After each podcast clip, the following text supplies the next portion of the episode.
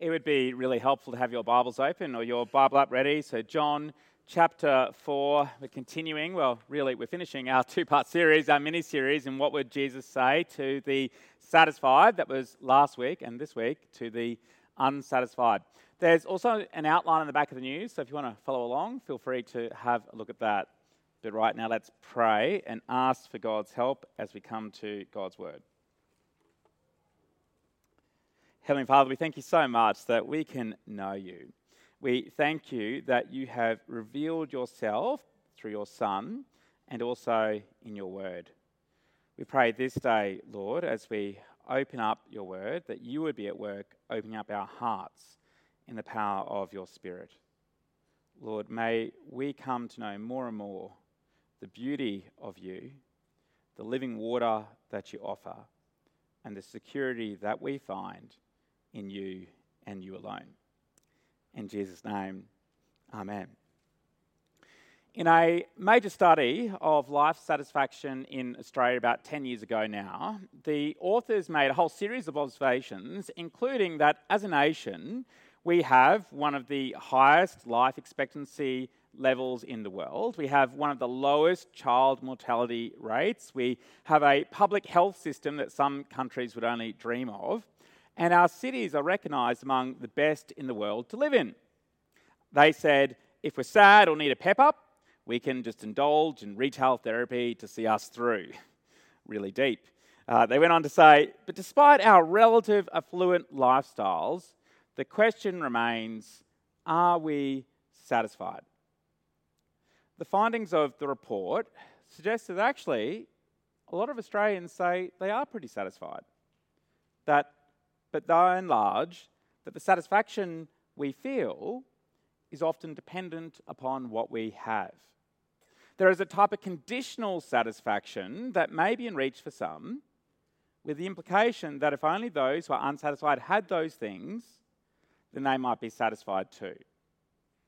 Consume it, achieve it, experience it, and you'll be fine. But I wonder if that's really enough.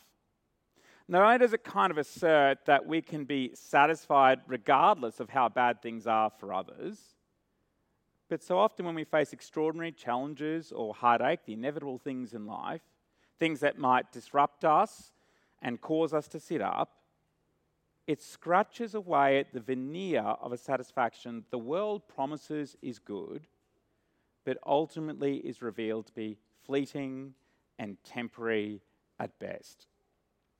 There are many good things in life, but when those things become the object of our ultimate satisfaction, the source of our identity, our meaning, and our purpose, then they're going to let us down. Maybe you're here today you're joining us online, and there are aspects of your life with which you are unsatisfied with your job, relationships, your body, resources, how things have gone or are going, of longings that have gone unfulfilled, of why things seem to be going well for others but not for you. Perhaps just a general sense that things are not as they're meant to be. What would Jesus say to that? What would Jesus say to the unsatisfied? Well, I think in the encounter between Jesus and the Samaritan woman at the well, we witness three simple yet profound things that Jesus might say. I know you. I alone can satisfy your greatest thirst, and will you ask me to? So, first, to the unsatisfied, Jesus says, I know you. Verse 3. So, if you look with me, verse 3, chapter 4 of John. So he left Judea and went back once more to Galilee. Now he had to go through Samaria. So he came to a town in Samaria called Sychar, near the plot of ground Jacob had given to his son Joseph. Jacob's well was there, and Jesus, tired as he was from the journey, sat down by the well. It was about noon. When a Samaritan woman came to draw water, Jesus said to her, Will you give me a drink?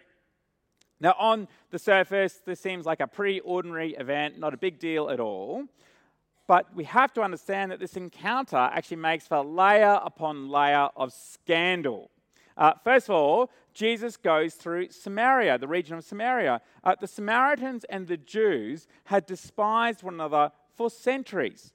The Jews considered the Samaritans to be outsiders and outcasts who'd intermarried with the oppressors. And so, typically, as a Jew, you would take a longer route around Samaria in order to get to Galilee. But not this day. Uh, Jesus controversially goes through Samaria, not only encountering a Samaritan, but engaging alone in conversation with a Samaritan woman. Now, not only would most Jewish teachers have avoided being alone with a woman, let alone a Samaritan woman, but as we discover later on, a woman who, as miraculously known by Jesus, has been married five times and is currently living with a man to whom she is not married. Now, we don't know the circumstances of the five marriages that have gone before, but there's no doubt that she would have been treated with great suspicion in that culture. But that's not enough, Jesus does something totally unthinkable. He asks her for a drink. He's flouted conventional practice of avoiding the area. He's disregarding social convention by speaking to a woman alone. He's ignoring centuries of cultural tension by interacting with a Samaritan. And now, by asking for a drink, he's risking being made religiously unclean by touching the very drinking vessels that she's handled. It's, it's a total shock to the disciples when they get back from doing the shopping, but it's also totally surprising to the woman he says in verse 9, You are a Jew, and I'm a Samaritan woman. How can you ask me for a drink? The woman is surprised. Here she is, just quietly going to the well, seemingly trying to avoid coming across actually anyone else. People would normally go to collect water twice a day, morning and evening, but not at noon, not the hottest point in the day. But maybe she's going at that point in the day because she's trying to actively avoid encountering any of the townsfolk who knew her reputation.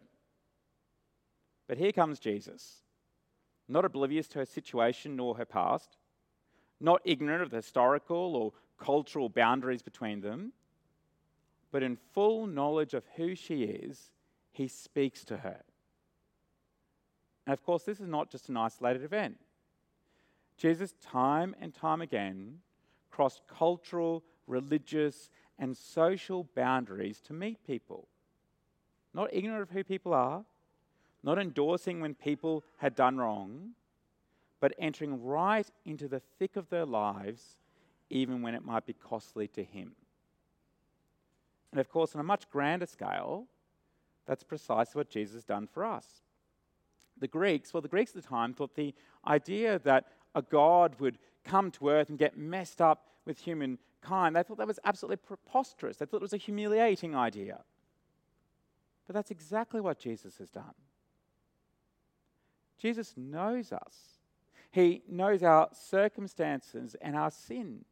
He knows the unfulfilled longings or shame, the disappointments, the uncertainty. And the knowledge of all that, he has not remained distant. He knows us.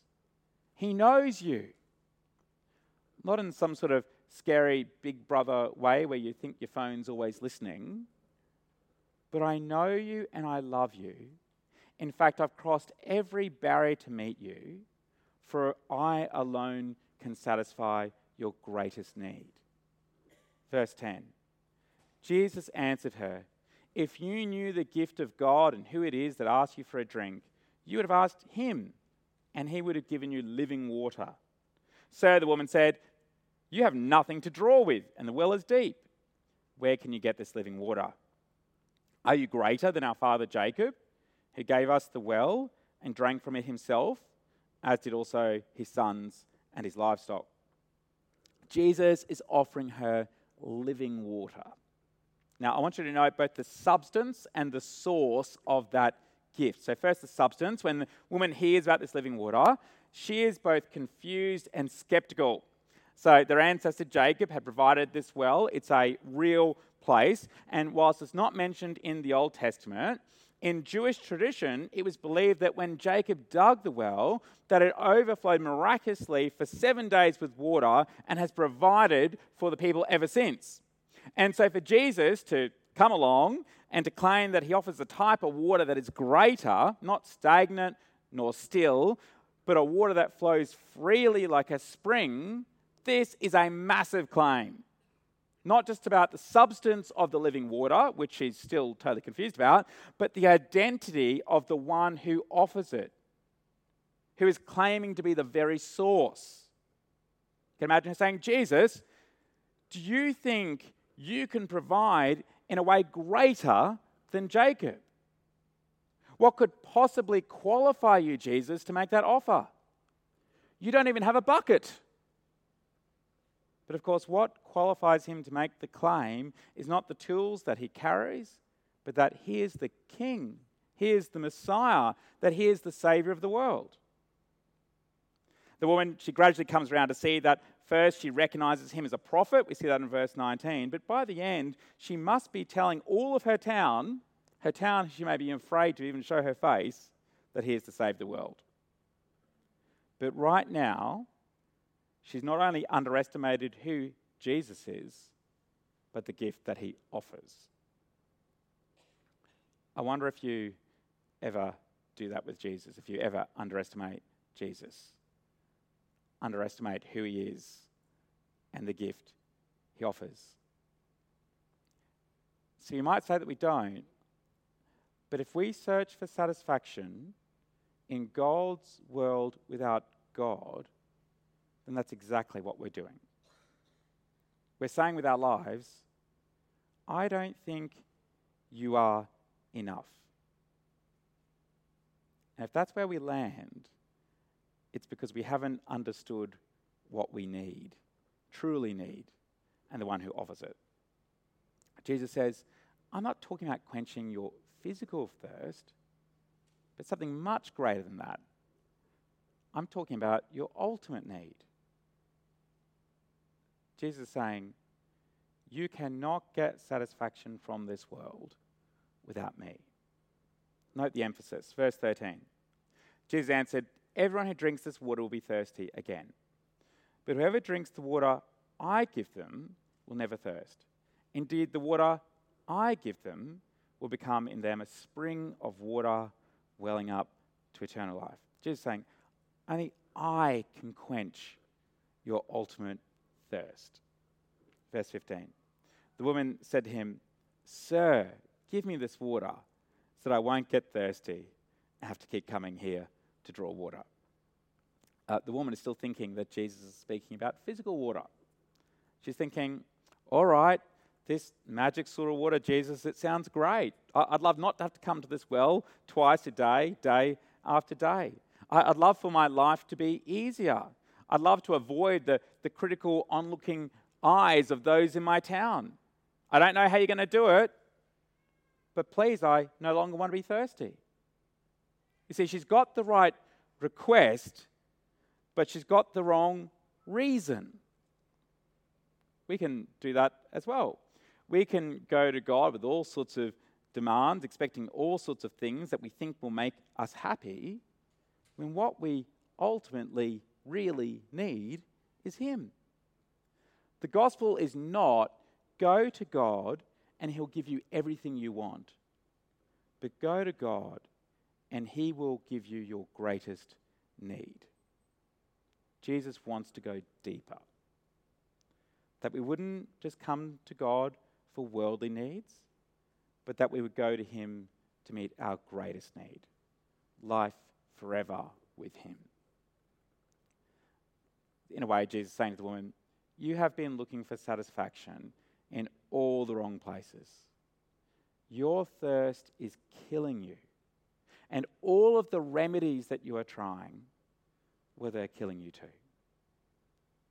So often in life, we settle in going to God for the things that don't last. We can think that if only that situation changed or if I had a little more, then my dissatisfaction, well, it would be transformed into satisfaction.